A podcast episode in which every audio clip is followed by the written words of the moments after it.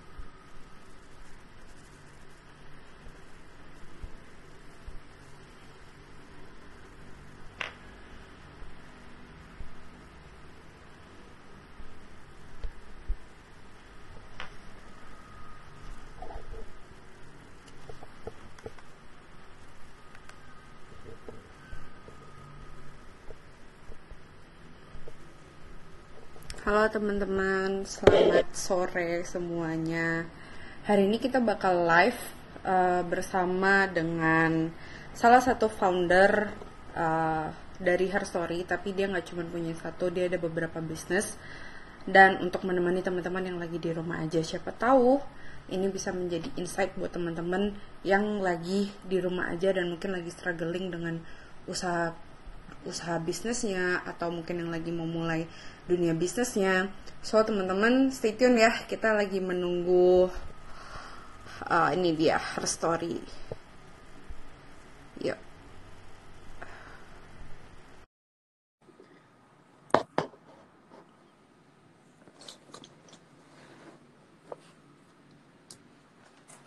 Halo. Halo Cici.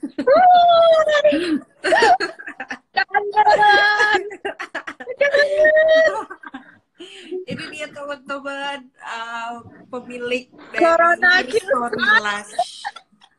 Selamat sore, halo Cici. Saya manggilnya Cici karena cicinya le- karena lebih lebih senior Lebih dari muda. ya. Oh, gitu lebih gitu muda ya. dari dia. Hai. Cicing. Apa ini? Oh, Unyu. Cicing dan Unyu. Hai. Baju polos dan ID. Iya, harusnya tuh Cing-Cing tuh bisa join apa mau join tapi nggak bisa. Soalnya Cing-Cing nggak- Instagram nggak bisa tiga orang ternyata. Gitu. Iya, memang dua. Hanya dua. Ya aku baru tahu cuma bisa dua orang. Iya, iya. Jadi, Cicing ke sini. Oh gitu ya. Cicing harusnya ke sini. Hmm. Kan lagi social distancing. Oh iya, iya. Jauh-jauhan. Per satu meter. Oh gitu ya. Oke, oke, oke. Gimana nih Cece kabarnya? Gratis. Gimana kabarnya? Eh, gratis semangat bakso untuk Unyu. Kabarnya kabar luar biasa, tetap baiklah, puji Tuhan, pokoknya sehat ya. Gimana Surabaya dengan COVID-19-nya? Surabaya dibilang eh, gak bagus ya, tetap disyukuri sehat, dibilang bagus ya, kayak gini keadaannya. Bagaimana Singapura? Singapura? Sing Singapura. Singapura semakin ketat. Oh ya teman-teman kita live dari dua negara nih, satu di Surabaya, uh, satu lagi aku di Singapura. Jadi uh, Hmm. jadi kita bakal ada point of view dua yang berbeda ya, satu dari Singapura, satu Indonesia. Uh, di Singapura tuh cukup cukup ketat ya, pelan-pelan tuh kayak pelan-pelan tuh kayak udah mau lockdown gitu. Jadi kayak pelan-pelan pemerintah itu mulai dari nggak boleh kumpul. Sekarang itu kalau kumpul lebih dari 10 orang akan didenda. Jadi di dalam Kamu satu ruangan kumpul tuh 10 orang. Iya. Hidup jadi orang orang makan bakso. Jadi jadi kalau orang ke sebelah itu uh, store-nya itu bisa kena denda atau kita bisa masuk penjara seketat itu gitu. Harus Jadi ya. Jadi Singapura tuh cukup ketat sih dalam penanganan ini dan setiap hari kita tuh bisa dapat updates-nya gitu. Gitu. Cuman ya stay safe lah. Udah berapa lama sih di rumah? Ini adalah hari karantina ke mulai tanggal 18 karena tanggal berapa? 18 minggu. 31 13 13 Wah. ditambah 2 Udah dua 15 minggu loh. Wah. yes Terus ngapain Nggak aja keluar selama sama dua sekali. minggu? Wah gila sih. nggak keluar sama sekali lah Oh, terus udah Hai. ngapain aja? Ya, ya, masa Eh sharing dong. Sharing dong kan Cici udah dua dua minggu nih di rumah. Sharing dong ngapain aja di rumah. Jadi buat teman-teman yang lagi bosan gitu, siapa tahu ada ide ngapain aja sih di rumah. Kira-kira. Jadi kalau aku, mm, kalau aku ya eh, di rumah itu biasanya ya pasti yang pertama masak lah, masak. Aku nih kan orang nggak bisa masak masakan Indonesia toh, nggak bisa. Aku bisanya masak yang ala-ala aku, ala-ala aku. Terus akhirnya ya mau nggak mau aku belajar karena kalau misalnya masakan yang kayak gitu-gitu kan bosen, bosen kan. Nah akhirnya ya udahlah kita masak yang Indonesia Indonesia gitu, mencoba berbagai macam resep dan ya menambah ilmu yang pertama.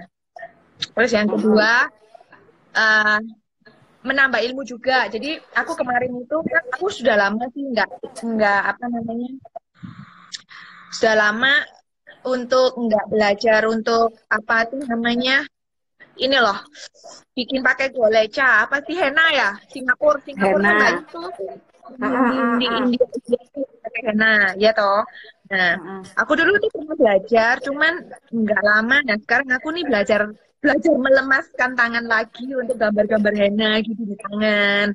Jadi Oh. kayak henna oh gitulah di tangan, di kaki ya. Tapi yang jadi karena kita kan physical distancing sama orang-orang, social distancing kan. Nah, ini jadi korban ya tangan-tanganku, eh, betis, kaki, tangan kiri. Karena Ekstrim kan nggak ya, mungkin Bu, ya. tangan. Ya, jadi aku belajar belajar melemaskan tangan lagi lah buat gambar pakai henna kan nggak gampang soalnya. Terus Hmm.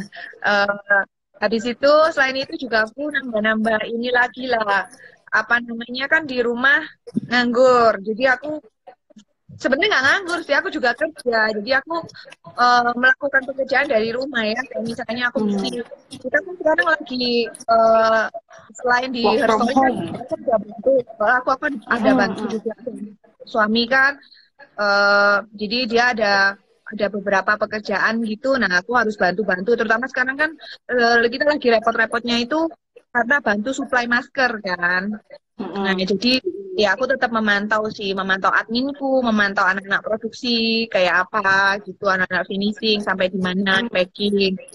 Eh, terus selain itu aku juga ini sih berusaha untuk bikin kreasi-kreasi. Kutek yang baru. Wah, eh, eh tangan sendiri tuh, her story teman-teman, check it out her story. Mm, jadi aku belajar. Maksudnya aku kan kita kalau misalnya kuteks ini oke lah kemarin kan aku belajar belajar di luar negeri. Itu eh, untuk untuk untuk art kan dia kan selalu apa ya ada update yang baru update yang baru. Kan kita nggak mungkin tau belajar dari yang kemarin itu. Udah dapet gelar uh, nil artist udah dapat sertifikat. Tapi kan kita tetap harus update update update terus. Nah itu aku aku belajar sih belajar untuk update. Oh sekarang perkembangan untuk kuku yang baru itu lebih bagus kalau misalnya kita bikin kayak gini. Misalnya kayak Japanese yang baru kayak apa sih? Korean yang baru kayak apa? Kalau yang di bule-bule itu sekarang kayak apa? Jadi ya update terus gitulah Hmm. Jadi sebenarnya tuh walaupun sekarang ada di tengah musim tuh sebenarnya kita tuh bisa melakukan banyak hal ya gitu. Justru waktu yang tepat buat kita semua itu untuk menambah ilmu. Setuju banget sih itu Benar. gitu. Kalau gue sih Benar. kayaknya lebih banyak iya. Kalau dari aku pribadi nggak terlalu banyak efek Ci karena sebenarnya kan Little Aspen itu masih sangat kecil. Jadi kita tuh semua lagi work from home juga. Jadi dari awal terbangun pun sebenarnya Little Aspen itu juga kerjanya semua dari rumah. Ada akunnya di Singapura, tim aku juga ada di Surabaya gitu. Jadi kita semua berkomunikasi semua via online gitu. Cuman kalau dari segi pribadi sebenarnya eh, walaupun di tengah wabah kayak gini tuh ya kita bisa lebih banyak reflect kali ya gitu lebih banyak Hmm, kita betul, belajar betul. memperbaiki diri belajar kayaknya kita terlalu sering di luar terus kita bisa sering apa namanya sering di luar kita bisa jadi sering di rumah spend waktu sama temen bisa gitu-gitu kan Ci nah Iya. dengan adanya terus- pandemik ah, Terus kalau Little S Queen gitu, eh, apa namanya kan kamu biasa bikin itu toh, bikin kayak journaling apa? eh bikin apa sih namanya seminar ya, bukan seminar ya, apa kayak ya, workshop gitu kan? workshop, Akhirnya ah. kemarin, akhirnya kan kemarin lu, lu kata lu mau bikin ini kan di Surabaya batal kan ya, bulan 4 ya? Iya, sebenarnya tuh minggu minggu tanggal 16 pokoknya minggu-minggu ketiga dari uh, dari bulan April sebenarnya kan kita uh, saya aku Little Ice Queen dengan Her Story Academy kan sebenarnya kita bakal ada rencana Iya, untuk workshop mau kan. collab kan? Ha-ha, untuk Mhm. collab untuk kita workshop productivity karena Little Ice Queen baru ngadain workshop productivity itu baru di Jakarta aja. Nah di Surabaya kemarin mau kolaborasi sama Her Story. Tapi ya unfortunately uh, karena dengan adanya COVID-19 ini Covid ya ini segala kan. sesuatu iya harus ketunda gitu. Mhm. Dan Iya kalau Mm-mm, jadi efeknya cukup beberapa event ketunda tapi puji Tuhannya tuh kayaknya tuh belum belum apa namanya belum terlalu berdampak yang too much juga gitu. Nah, ngomong-ngomong COVID-19 nih Ci ya. Berarti kan sebenarnya COVID-19 ini tuh memberikan sensasi shock terapi dong ya untuk kita semua. Iya. Karena kayak eh, Iya. datang nggak di datang nggak dijemput, pulang juga nggak diantar gitu ya. Macam itu. Jadi kayak permainannya keren-keren itu.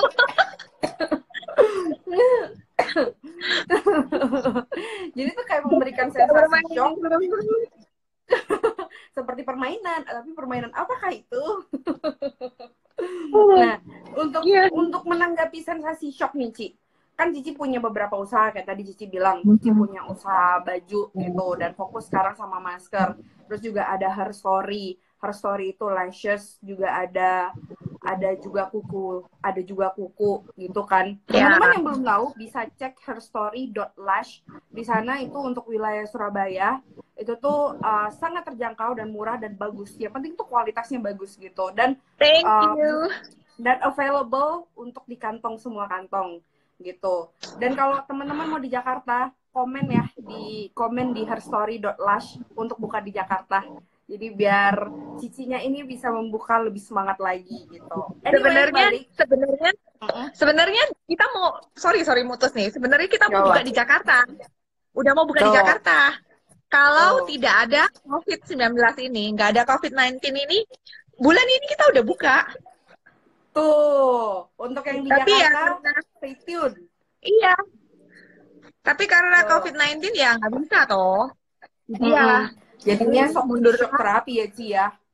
Terus Yes. kalau Cici kan ini shock terapi untuk nggak cuma dari segi personal tapi dari segi bisnis juga dong otomatis. eh, ada Dengan. Cici Ada mempunyai dengan dengan berbagai dengan berbagai uh, bisnis yang Cici geluti saat ini, gimana sih rasanya mendengar waktu Cici, oh gila ada COVID-19 nih, ternyata tuh virusnya itu nggak main-main ya, ternyata ini serius. Mhm. Itu tuh reaksi Cici gimana? Panik kah? Atau stres kah? Karena kan udah pasti itu efek ke semua ke plan-plan bisnis Cici dong. Coba Ci, gimana? Sharing dong. Sebenarnya ya dari awal sih yang COVID-19 ini karena aku kan eh, untuk yang di usahaku yang di usaha suamiku yang di garment itu sebenarnya kita ada beberapa supplier juga kan dari Cina kan. Nah, itu sebenarnya kita tahu bagaimana eh, kondisi di Cina waktu dia kena COVID-19 yang waktu di awal-awal kemarin. Nah, itu sempat aku sempat kepikir sudah dari awal itu kita sempat mikir eh, di Cina ini eh, kondisinya parah kan, parah banget kan. Nah, terus kita sempat mikir, ini kalau sampai masuk ke Indo, Indo ini beneran nggak beneran nggak main-main gitu loh, bener-bener nggak main-main. So, kita sempat mikir sudah dari awal. Terus ini apa ada imbasnya? Waktu di awal pertama kali ya, belum di Indo belum heboh kan waktu itu. Nah, Terus eh, aku sempet di waktu itu aku bilang eh, kita sempet sempat rundingan, udahlah kita oke kita stok barang-barang, kita stok eh, kita stok apa pun kebutuhan kita yang dari China gitu kan, yang dari China kita stok semuanya. Nah, tapi kita belum kepikiran waktu masuk ke Indo. Dan setelah masuk di Indo, uh, kira-kira bulan kemarin kan ya bulan Maret itu kan mulai puncak-puncaknya kayak gitu kan.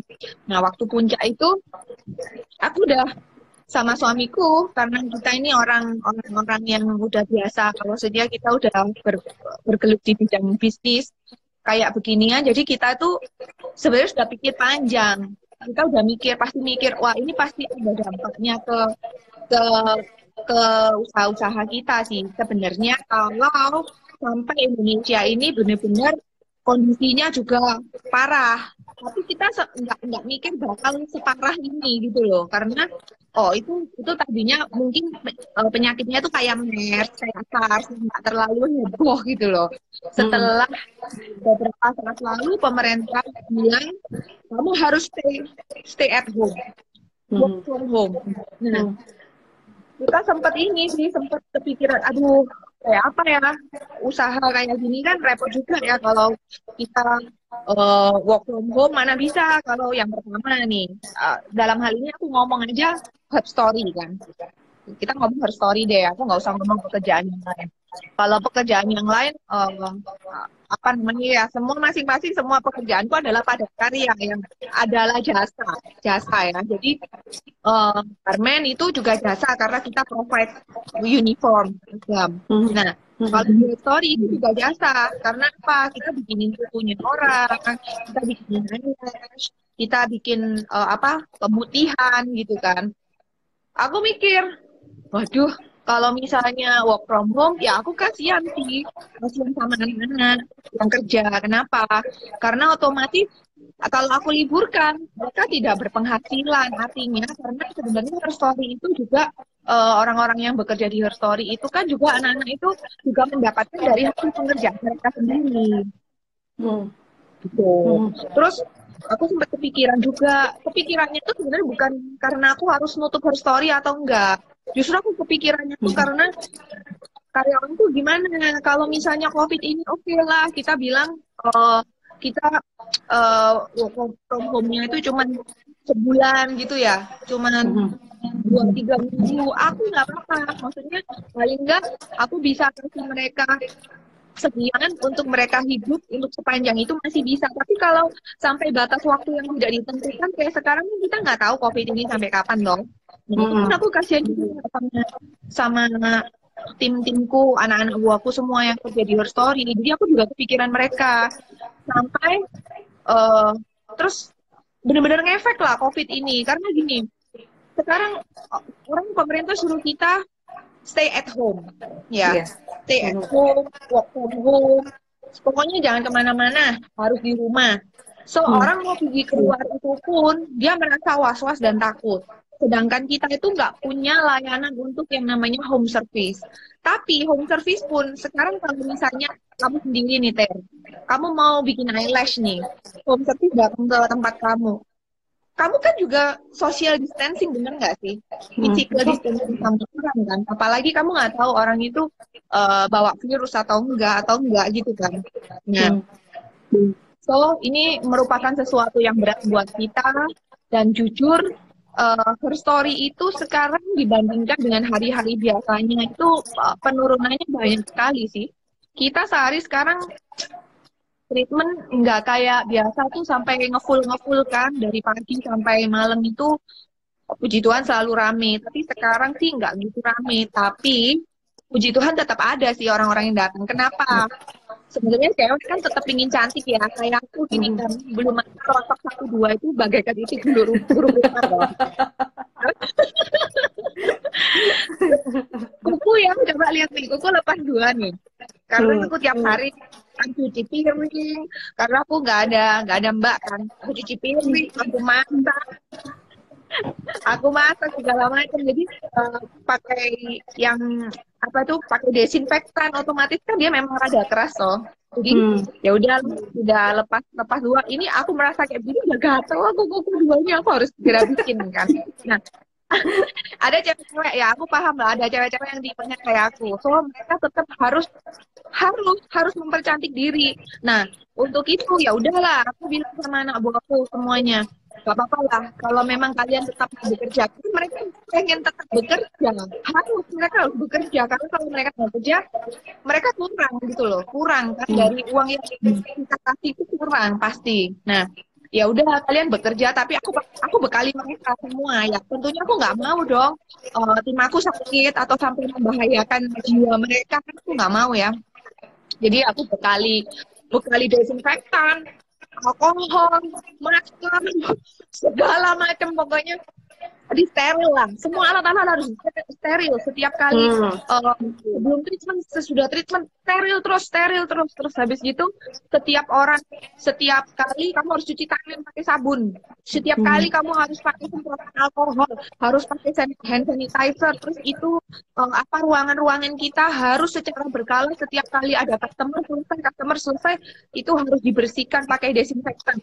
Macam kayak gitu sih. Jadi dibilang lebay, alay, ya alay. Supaya apa? Supaya bener-bener supaya bener-bener orang yang datang ke story itu dia tetap aman gitu loh, dia nggak was-was. Kan. Dia juga nggak nggak sama kenapa aku juga nggak mau loh.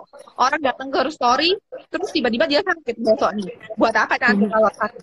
Hmm. jadi ya sudahlah. Eh, kita harus benar-benar membuat bagaimana tempat itu tetap steril tempat itu tetap bersih sehingga setiap orang yang datang sekarang ini cewek-cewek yang datang ke situ tetap dia dalam kondisi you aman lah. You eh, bikin service eh, apa service treatment di tempat aku tuh aman gitu loh. Nah, tapi berita buruknya adalah Her Story itu sekarang sebenarnya gini, kita kan ada cabang lagi satu nih di Kediri. Hmm. Yang sebenarnya tuh tempat sudah ada, tinggal dibuka. Hmm. Dan dibukanya tuh harusnya bulan kemarin, bulan Maret. Hmm. Tapi karena COVID, nggak jadi buka dia. Nggak jadi buka. Nah, Hmm. terus otomatis kan di Her Stories itu nggak jadi buka, jadi harusnya lima cabang. Ditambah yang Jakarta nih. Jakarta kita nggak omong lah, karena memang eh, masih dalam tahap proses buka ya. Bulan ini seharusnya. Oke, harusnya lima cabang. Tapi eh, dengan dengan aku bilang dengan sangat ya menyesal dan sedih, kita sekarang buka hanya tiga cabang. Tiga cabang. Kenapa? Tiga cabang. Yes, karena eh, yang pertama jujur sebagai sebagai seorang eh, pengusaha juga, aku tuh semenjak covid itu besar pasak daripada tiang loh. Hmm. Artinya pengeluaran untuk menggaji, pengeluaran untuk eh, sewa modal dan lain sebagainya itu lebih gede daripada apa yang aku dapatkan. Tapi kalau orang Mhm. bilang kenapa kamu nggak tutup aja, tutup aja gampang katanya. Kan rugi juga nggak banyak-banyak banget gitu. Nah, ini ada pertanyaan. Bentar, apakah ada alternatif service selain customer datang ke tempat her story, misal misal home service? Oke, nanti ya. Nanti Ya, aku jawab. dulu. Nanti kita jawab ya. Oke. Nah, jadi kayak kayak kayak gitu, aku aku tuh eh, mikir, oke, aku tutup, tapi aku itu sekali lagi, aku buka buka ini semua, buka setiap bisnis yang aku jalani itu sebenarnya ada faktor sosial, karena aku kepengen di situ memberikan apa ya penghidupan buat banyak orang yang pertama. Terus dari hasil her story itu kan, as you know, kita tuh sumbangkan secara berkala itu untuk setiap orang kita bantu. Jadi eh, nggak mau kalah dong sama kayak misalnya kita bisa.com, terus Oh, iya. beramal.com dan sebagainya gitu ya. Kita juga dari her story itu beramal. Artinya setiap bulan eh, kita kumpulin duit itu dari pendapatan her story untuk kita sosial. Nah, di situ karena Oke, bentar sih. Sorry ya, aku potong. Untuk teman-teman yang belum Oke. tahu, Her Story itu sebenarnya punya misi untuk empower women. Jadi Her Story itu Hmm. punya story di belakang. Ternyata mereka itu percaya bahwa setiap wanita itu punya cerita gitu. Dan jadi eh, Cistevi ini membangun Her Story, Lash dan juga Nails itu sebenarnya untuk membantu para eh, wanita-wanita ke depan untuk mengedepankan wanita-wanitanya gitu dan juga nanti juga Cici akan menjelaskan tentang uh, her story academy kan Ci ya karena itu cukup related banget kan ya dengan dengan ini semua gitu dengan apa yang Cici bangun gitu Oke, ini ada pertanyaan juga. Mbaknya Oh, ya. yang treatment diperiksa nggak? Soalnya apa ya? Bentar. Soalnya Dulu, Dulu aku pernah di. Nah, mbaknya lagi flu pas aku hamil lagi antara kasihan sama mbaknya lagi sakit tapi aku lagi hamil waktu itu juga. Oke. Okay. Jawab sekarang hmm. atau nanti? Nanti ya. Boleh. Nanti boleh dijawab aku sekarang, boleh dulu. Boleh. Nah, ya.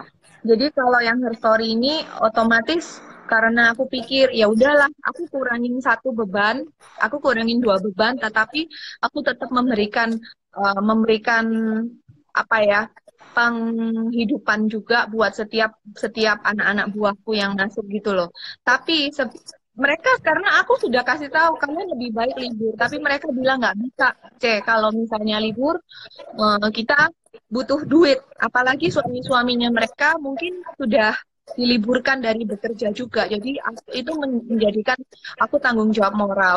Selain itu banyak juga DM kata admin Instagramku banyak DM banyak juga kayak misalnya eh, orang-orang uh, yang WA ke admin itu kalau sebenarnya bilang kalau bisa jangan tutup kak. Iya kita kan mau ke sana. Jadi orang-orang yang seperti ini kita juga bingung. Gimana ya di satu sisi home service kenapa kita nggak bisa? Ini sambil menjawab ya. Karena kebanyakan dari uh, karyawan-karyawan kita itu nggak punya kendaraan. That's it. Hmm. Nggak punya kendaraan. Kita sedang mengusahakan bagaimana untuk sistem home service, tapi uh, mungkin ke depan ya, ke depan setelah COVID inilah oke. Okay. Tapi untuk sekarang kita masih belum gitu. Hmm. Nah, terus ini sambil menjawab yang ini tadi, mbaknya yang treatment diperiksa enggak? Nah, sebenarnya sih kalau misalnya karena kita ini ada sudah ada beberapa cabang dan banyak, kita nggak nggak bisa apa namanya kita nggak bisa memeriksa mereka satu persatu. Tapi saya sebagai owner saya selalu menekankan uh, tolong ya eh, kakak-kakak semua kalau misalnya kalian tuh sakit kalau misalnya kalian batuk atau pilek atau apa please kalian itu tidak masuk kerja. Kenapa? Karena selain kalian harus istirahat jangan membahayakan diri kalian juga nggak bisa treatment orang. Saya bilang seperti itu. Cuman ya itu sebenarnya kembali ke masing-masing orang. Mereka mungkin karena mengejar itu tadi ya yang namanya kebutuhan hidup ya mereka maksudnya orang itu kan kalau sekarang itu mungkin aku nggak tahu ya zona zona pemenuhan kebutuhan mereka itu seberapa seberapa buat mereka. Karena manusia itu kan berbeda-beda kan ya berbeda-beda porsi mereka kebutuhannya.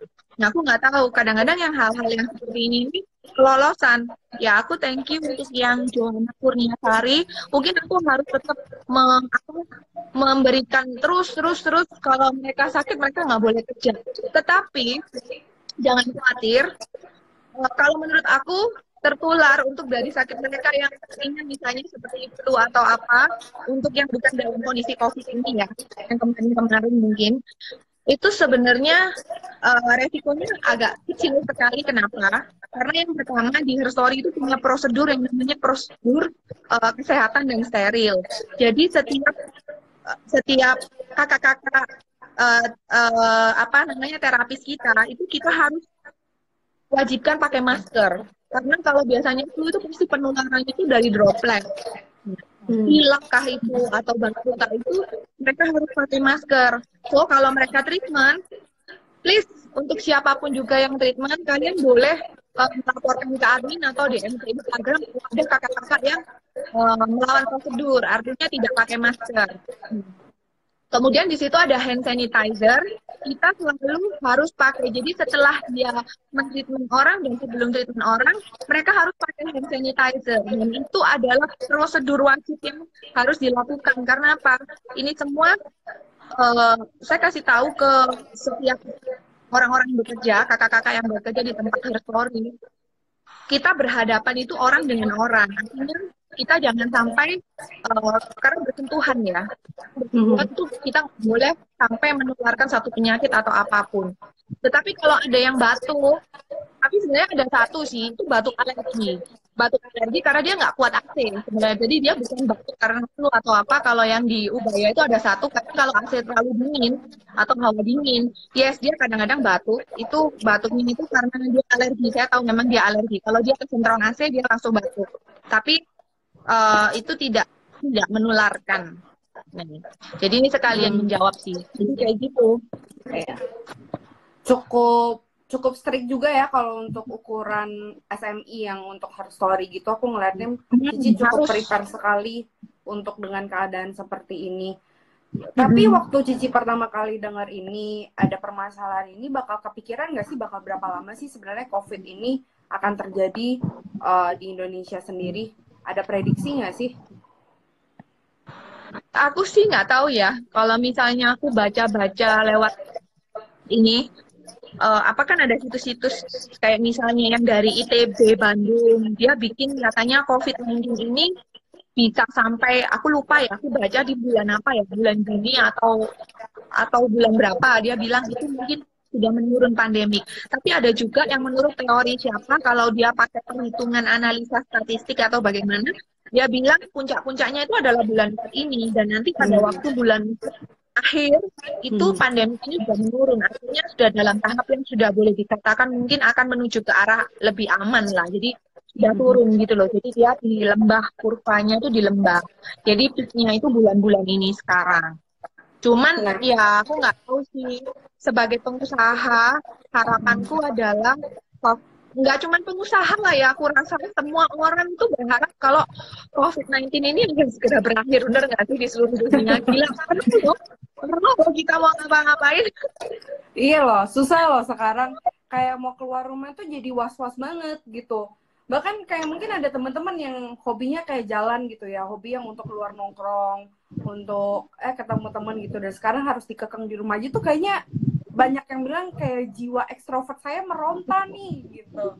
Jadi kayak Hmm. sebenarnya efek ke banyak orang sih nggak cuma pengusaha gitu tapi kalau dari segi pengusaha tuh tips and tricks untuk misalnya nih kan ini sesuatu yang kita nggak bisa predik tips and trick untuk membangun contingency plan kalau aku tadi lihat contingency plan Cici kan stocking barang gitu stocking barang udah tahu karena Cici di linknya dengan orang-orang dari Cina gitu. Cici stok barang dari Cina dan oh itu Cina itu itu terjadi. itu untuk ini sih. Kalau itu bukan untuk bukan untuk her story ya.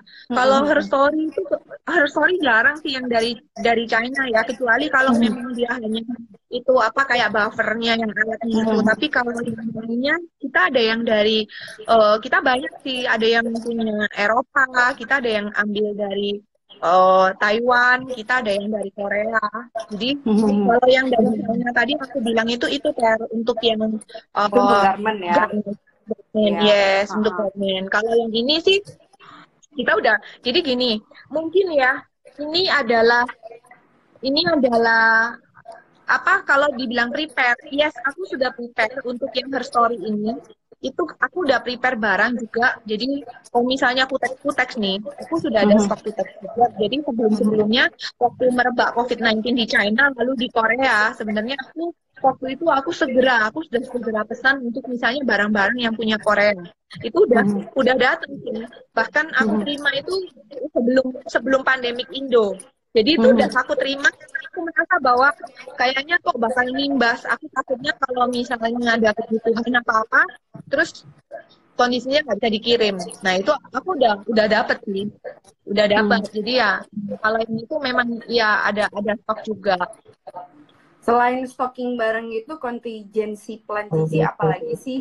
Jadi untuk teman-teman yang misalnya sekarang yang udah terkena dengan eh, yang udah terkena dengan COVID sekarang dan ternyata mereka juga nggak tahu nih gue mesti gimana setelah ini gitu. Kalau misal eh, kalau aku kalau dari aku pribadi sih aku ngelihatnya selain stocking barang dan segala macam otomatis kan ada hal-hal misalnya kayak eh, gimana ya secara keuangan gitu untuk memanage mereka supaya uh, karyawan aku tetap makan kayak tadi Cici bilang karena mereka berharap untuk tidak tutup semua segala macam. Nah itu sebenarnya Cici ada tips and trick nggak sih untuk untuk di daerah ini gitu. Jadi untuk teman-teman yang lain yang mungkin yang usahanya baru mulai bahkan mau ba- bahkan sedang memulai gitu eh ternyata ada wabah ini kira-kira tuh tips and trick dan trip tips and trick untuk membangun contingency plan di dalam masa-masa sulit ini seperti apa sih? Jadi kalau dari aku sendiri, terus terang memang eh, menurut aku ya setiap bisnis itu harus punya yang namanya dana cadangan ya. Dana hmm. cadangan itu ya seperti ini. Kalau kita menghadapi hal-hal yang seperti ini, kalau ini kan kita boleh kategorikan sebagai bencana alam, bener nggak sih? Jadi ini hmm. kayak uh, ya nature. Kita uh, penyakit wabah itu kan termasuk bencana alam ya, nature.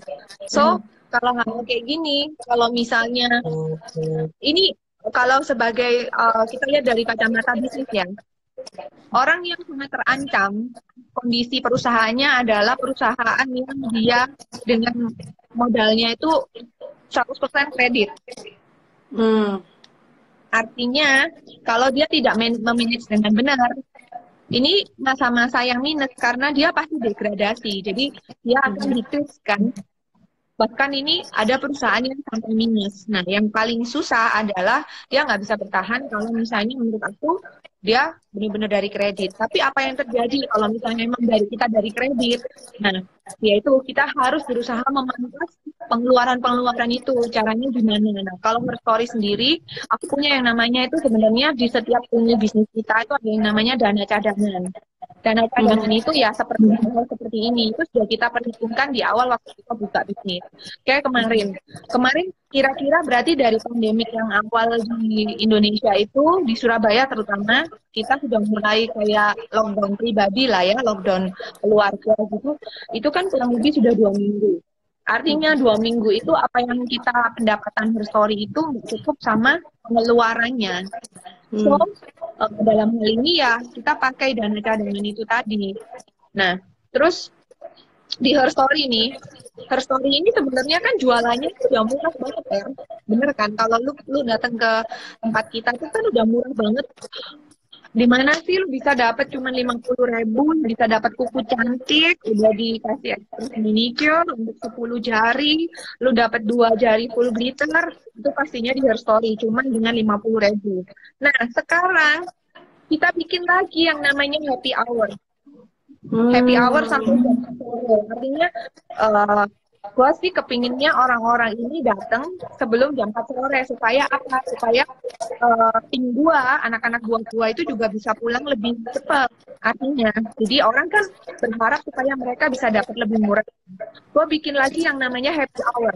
Happy hour itu sangat sangat murah dan lu gak bakal ketemu di mana pun juga dengan harga per story yang seperti happy hour itu bayangkan 40 ribu. Kita kasih empat puluh ribu sekarang untuk untuk meal gel. Itu murah banget gila. I think that the cheapest ya. Gue nggak tahu sih ada nggak yang dua puluh lima ribu atau tiga puluh ribu? Tapi I think that the cheapest yang gue tahu. Nah mm -hmm. kenapa sih gue bikin kayak begitu? Ditanya. Sampai kata karyawan gue gini Cece yakin nggak apa-apa kalau Cece empat puluh ribu? Mereka baik juga sih sempat nanya gue kayak gitu gue hmm. bilang gue nggak apa-apa.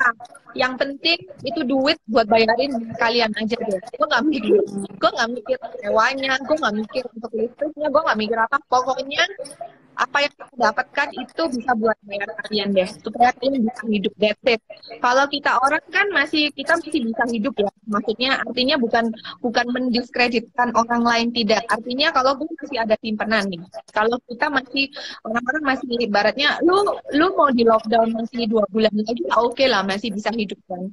Tapi ada orang-orang yang mereka itu dapat sebulan ya untuk sebulan itu sebulan untuk sebulan bener nggak sih nah hmm. gue di sini ya udah deh gue gak apa-apa. Gue bikin harga murah deh pokoknya gue bisa bayar kalian.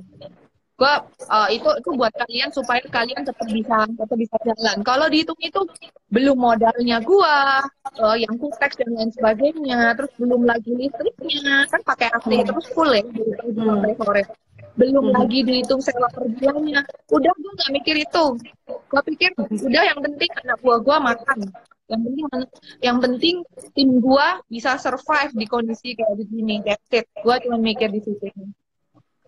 Jadi kalau bisa aku conclude jadi sebenarnya kontingensi plan untuk usaha jasa itu misalnya salah satunya adalah menggunakan dana cadangan.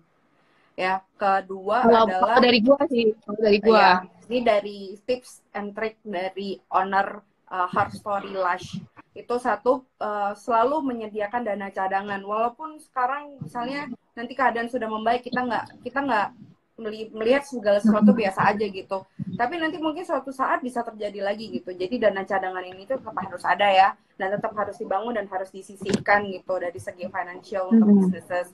Yang kedua mungkin bisa bikin uh, new package ya kalau aku lihat. Jadi package yang benefit untuk ke company tapi juga benefit juga ke klien bagaimana untuk tetap uh, bisa survive juga ya itu kalau aku lihat. Yeah.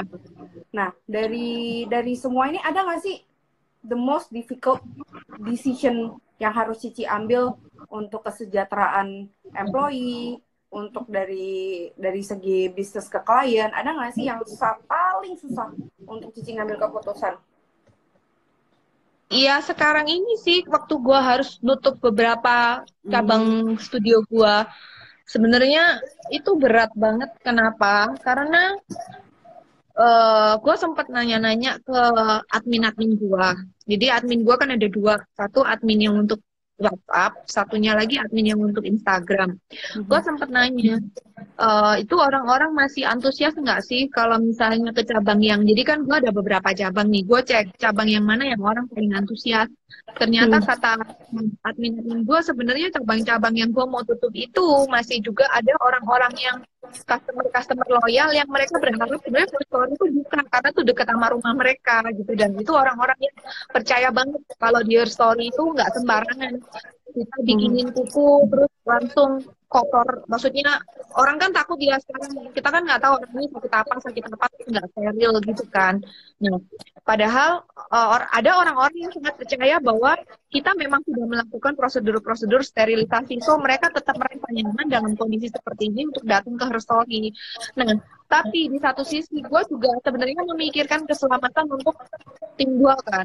Jadi gue bilang kalian mau nggak sih tinggal di rumah aja? Kondisi kayak begini nih mengerikan. Gue bilang mengerikan sebenarnya buat gue aja gue parno uh, gue nggak mau ada siapa pun orang di sekeliling gue ini yang kena yang sakit gitu loh gue juga berharap di Indonesia pun tidak ada orang yang sakit kena covid ini atau di seluruh dunia kalau bisa pandemik ini berakhir tetapi lagi-lagi itu tadi didera oleh kebutuhan juga buah-buah. Jadi mereka kebanyakan ada yang nelfon ke gua, ada yang DM ke apa WA ke gua.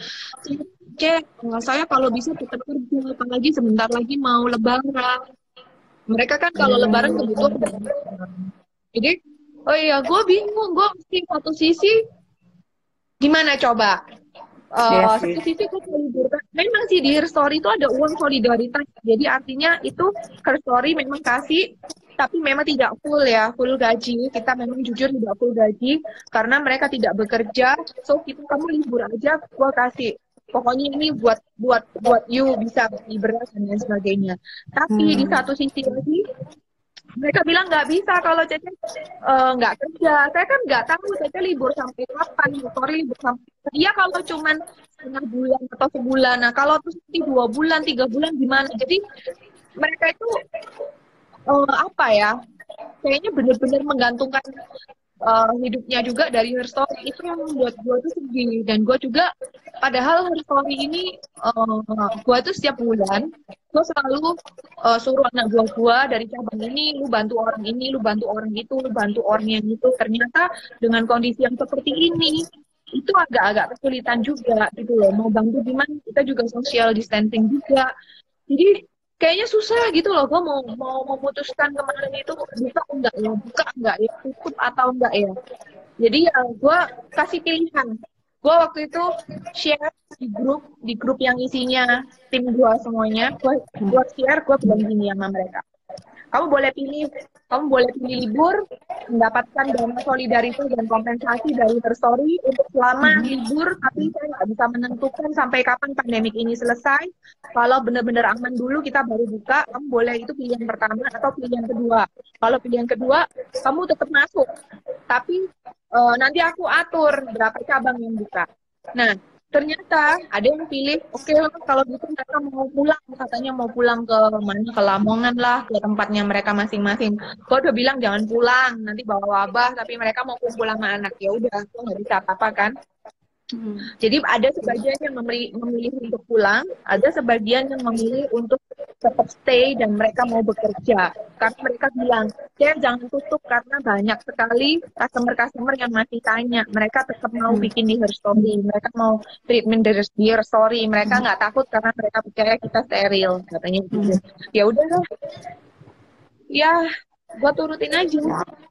Susah sih ya kalau untuk berbicara tentang Iya sih, karena saat ini keputusan yang paling susah adalah ketika pegawai-pegawai kita itu bergantung pada uh, pekerjaan mereka yang saat ini gitu. Bener sih, itu iya. keputusan yang sangat susah dan kemanusiaan. Kita mau berusaha untuk tetap mereka hidup, tapi di satu sisi juga ada satu kondisi yang cukup membahayakan juga gitu ya. Dan itu kayaknya saat ini untuk usaha jasa itu keputusan yang paling-paling sangat susah sih. Bahkan aku dengar-dengar beberapa teman aku uh, yang kerja-kerja di perusahaan besar pun mereka pun mengalami yang namanya pemecatan gitu untuk mereka stop iya. dulu yeah. karena untuk mengurangi biaya-biaya yang uh, yang mereka yang sangat berat saat ini gitu dan sebenarnya banyak itu, loh banyak loh hmm. banyak iya di Indo banyak iya. sekarang Iya makanya justru saat ini tuh sebenarnya kalau kalau kalau aku lihat lebih ke arah kemanusiawiannya ya yang lebih tinggi kalau teman-teman sangat-sangat peduli masih sangat peduli nih sama sesama kita orang tua kita masa depan kita kalau bisa ya tetap stay at home gitu loh kalau memang lagi sakit lagi apa gitu biar suasana ini hmm. cepat mereda dan teman-teman juga bisa kembali bekerja dan uh, ya kita saling membantu gitu bukan saling menyalahkan dan bukan bukan saatnya untuk saling menyalahkan gitu. Benar nah terakhir nih Ci pesan-pesan untuk kan sekarang banyak nih anak milenials kan sekarang sebenarnya kan dua tahun terakhir tiga tahun terakhir ini kan sebenarnya anak milenials lagi gampang-gampangnya untuk ya udah gue buka usaha sendiri aja nih kalau usahanya dia online mungkin sekarang adalah saat-saat yang sangat tepat gitu ya dan sangat uh, sangat apa namanya uh, sangat menguntungkan bagi mereka. Tapi kalau mereka mempunyai usaha jasa kayak Cici kayak gini gitu, mereka punya salon atau yang berhubungan dengan manusia, punya touch touch point dengan manusia. Kira-kira uh, nasihat Cici apa sih untuk di saat-saat susah yang seperti ini untuk millennials millennials zaman sekarang gitu, seperti saya juga. Ya, kalau yang berhubungan dengan uh, apa ya usaha di bidang jasa ya kayak gini yang berhubungan dengan kita harus touch point seperti ini. Ya satu sih. Sekarang memang kondisi bukan satu orang yang berteriak tetapi menurut gua ini semua pengusaha berteriak. Jadi kalau masa-masa seperti ini itu adalah masa-masa di mana ada perusahaan-perusahaan yang bisnisnya sudah mulai degradasi atau bahkan langsung ambruk tapi hmm. ada juga uh, usaha-usaha yang justru tumbuh karena masa-masa seperti ini. Misalnya nih perusahaan jasa yang lain yang tidak berhubungan dengan touch point ya. Jadi gue lihat temen gue dia bikin usaha, kamu di rumah aja, kita yang belanjain kamu. Hmm. Mereka tahu kan memanfaatkan situasi mama-mama seperti ini, mama-mama kayak gue yang parno, gue gak berani ke pasar, gue gak berani ke tapi gue bingung kalau gue nggak belanja gue nggak masak. Jadinya hmm. ya uh, mau nggak mau gue nitip dong ke dia dong. Gue nitip dong belanjaan ke dia dong. Nah ini usaha yang baru tuh, tuh uh, timbul karena masa-masa ini. Dan gue nggak tahu ya kadang-kadang gue mikir dari habit kita nanti gue kita kan nggak pernah tahu covid ini berapa lama misalnya sebulan. Gue udah males ke pasar gue gue nitip ya, paling beda berapa duit sih? Sepuluh ribu dua puluh ribu tiga puluh ribu tapi gue nggak repot. Ini bisa bisa jadi lifestyle loh besok besok hmm. gue jadi ini adalah satu usaha yang oh oke okay, ini bidang jasa tapi gue beli loh. Mama mama ini pada nggak mau ke pasar. Gue punya pemasok sayur. Ya udah lu belanja aja gue beli ke rumah lu. Lu tinggal kasih hmm. uh, sekian gitu kan. Gue untung sekian. Nah ya kita harus jeli-jeli lah memanfaatkan ini semua sih. Uh, cuman kalau yang untuk usahanya udah jalan, tapi karena misalnya kayak gua nih sekarang kan lagi masa-masa kita struggle nih ya. Ya menurut gua sih jangan patah semangat. Justru di sini satu bisnis itu diuji, di mana kita bisa uh, apa namanya bertahan tuh sampai seperti apa. Anggaplah ini satu ujian. Kalau ujian kali ini kita lolos, berarti kan kita ikhlas ya. Artinya kalau suatu ketika kita menghadapi badai lagi yang seperti ini, uh, nggak misalnya bukan COVID tapi misalnya uh, badai-badai yang lain itu paling enggak buat kita sudah bukan sesuatu yang baru dan bukan sesuatu yang besar lagi karena kita sudah bisa dan berhasil melewati yang sesulit ini gitu loh. Jadi ya kalau buat gua yang pertama orang gua yang harus jeli memanfaatkan peluang dan yang kedua kalau memang kondisinya lagi kayak begini lagi benar-benar uh, menurun drastis, ya kita harus tetap bertahan sambil kita cari akal lah bagaimana. Tapi di sisi lain kita juga harus mengutamakan kemanusiaan juga. Karena menurut gua, gua percaya kalau kita berpikir sesuatu yang baik-baik, kita melakukan sesuatu yang baik, pasti ada jalan dan dimudahkan oleh Tuhan. Amin. Jadi kalau misalnya kita kepingin untuk karyawan kita tetap berpenghidupan, ya kita percaya sih kalau kita punya satu motivasi yang baik bukan untuk mengeruk keuntungan semata, bukan untuk diri kita semata, gue percaya sih ada yang namanya karma baik ya. Jadi maksudnya setiap orang itu pasti akan diberikan uh, sama Tuhan juga jalan dan kemudahan karena kita punya satu tujuan yang baik juga dan yang itu pasti uh, mulia lah tujuan yang mulia lah. Setuju, setuju. Good sharing sih ya hari ini menurut I jadi bisa dari sisi uh, kan pasti sehari ini juga ada yang struggle juga gitu ya jadi banyak teman-teman untuk teman-teman yang lagi struggle dari bidang bisnis atau bingung mau ngambil keputusan bagaimana jangan patah semangat. Seperti tadi kata Cistevi uh, tetap percaya kalau pasti ada jalan dan pasti kalau kita keluar pasti nanti bakal kita menjadi pribadi lagi menjadi yang lebih kuat dan lebih tangguh lagi. Jadi kalau ke depan ada badai lagi nggak pernah takut gitu Semangat. Tetap manusia, manusia boleh berencana, tetapi Tuhan selalu bekerja gitu. Yeah. Jangan cuman fokus saat ini. Kita tahu kita saat ini struggle, tapi kita nggak usah perlu fokus. Panik boleh, stres boleh, depresi boleh, tapi jangan lama-lama. Kalau teman-teman butuh bantuan, kalau teman-teman butuh bantuan, please approach. Bisa DM, bisa DM ke Little S Queen, bisa DM ke sekarang banyak banget platform-platform psikologis yang untuk teman-teman bersedia uh, untuk mendengarkan cerita-cerita So you're never alone. Apa pun yang kalian lakukan itu selalu berharga dan selalu matters. Your idea matters, your self matters. Jadi jangan cuma terfokus pada masalah, fokus apa yang bisa teman-teman bangun setelah permasalahan ini. Jadi bayangin kalau misalnya ini COVID udah selesai, kira-kira kita mau ngapain? Kita fokus ke depannya. Jadi aku yakin dari sana teman-teman sendiri pun uh, bisa mendapatkan kekuatan baru gitu. Badai pasti berlalu, nggak mungkin nggak berlalu pasti. gitu. Selalu ada hujan, pasti akan selalu ada pelangi, ya kan? Yes. Jadi Betul. untuk hari ini sesinya mengucapkan terima kasih untuk Ci Stevi Natalia, owner dari Her Story Lush. Ada juga Thank you. juga Lashes. Untuk teman-teman yang di Surabaya, uh, setiap kali ke Surabaya atau apa visit aja visit aja uh, di mana sih lokasi-lokasinya Her Story bisa? Di, uh, kita seharusnya kalau di Surabaya sendiri ada empat lokasi, mau lima. Tetapi uh, yang sudah beroperasi itu kemarinnya empat. Yang pertama kita ada di daerah Indragiri untuk Surabaya Barat, itu di daerah Gelora Pancasila, Jalan Patmo Susastro nomor 17, itu yang di barat.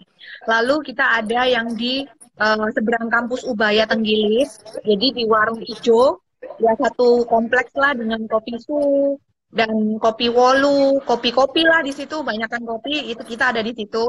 Yang kemudian kita ada di uh, dekatnya UK Petra yaitu di apartemen apartemen High Point.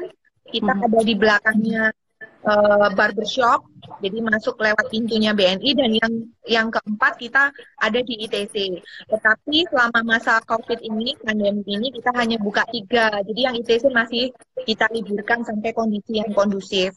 Nah, nanti ke depan kita, uh, kalau Tuhan izinkan, pandemi selesai, kita akan segera buka, baik yang di Kediri, baik yang di Surabaya, Surabaya Barat satunya, maupun yang di Jakarta. Doakan kita ya, teman-teman.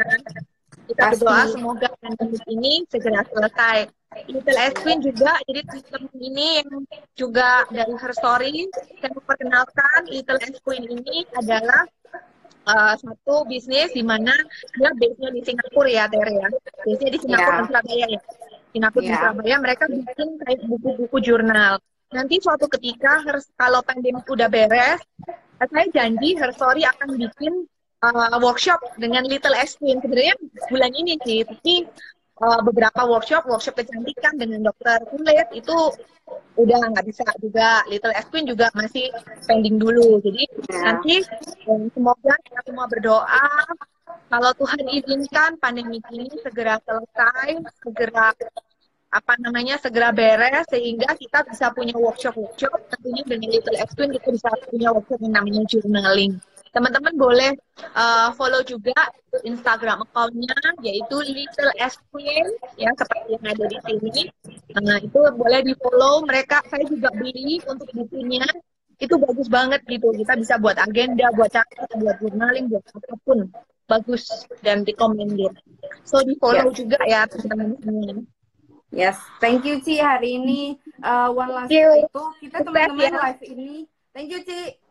Uh, teman-teman kita juga uh, akan mengadakan live ini dengan beberapa uh, dengan beberapa teman yang lain. Jadi setiap mungkin setiap hari kami sekitar jam satu Indonesia uh, saat ini sudah ada happy uh, happy uh, pretty happy peppery dan juga dari mungkin ke depannya ada mindfulness juga.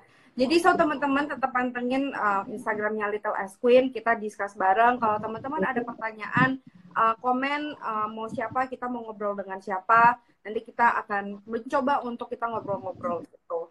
Oke okay, mm-hmm. teman-teman stay safe stay home uh, jangan lupa untuk cuci tangan terus dan selalu yeah. berdoa pakai masker. pakai masker jangan lupa. Oke okay? bye bye terima kasih semuanya. Bye bye thank you. Bye, -bye. thank you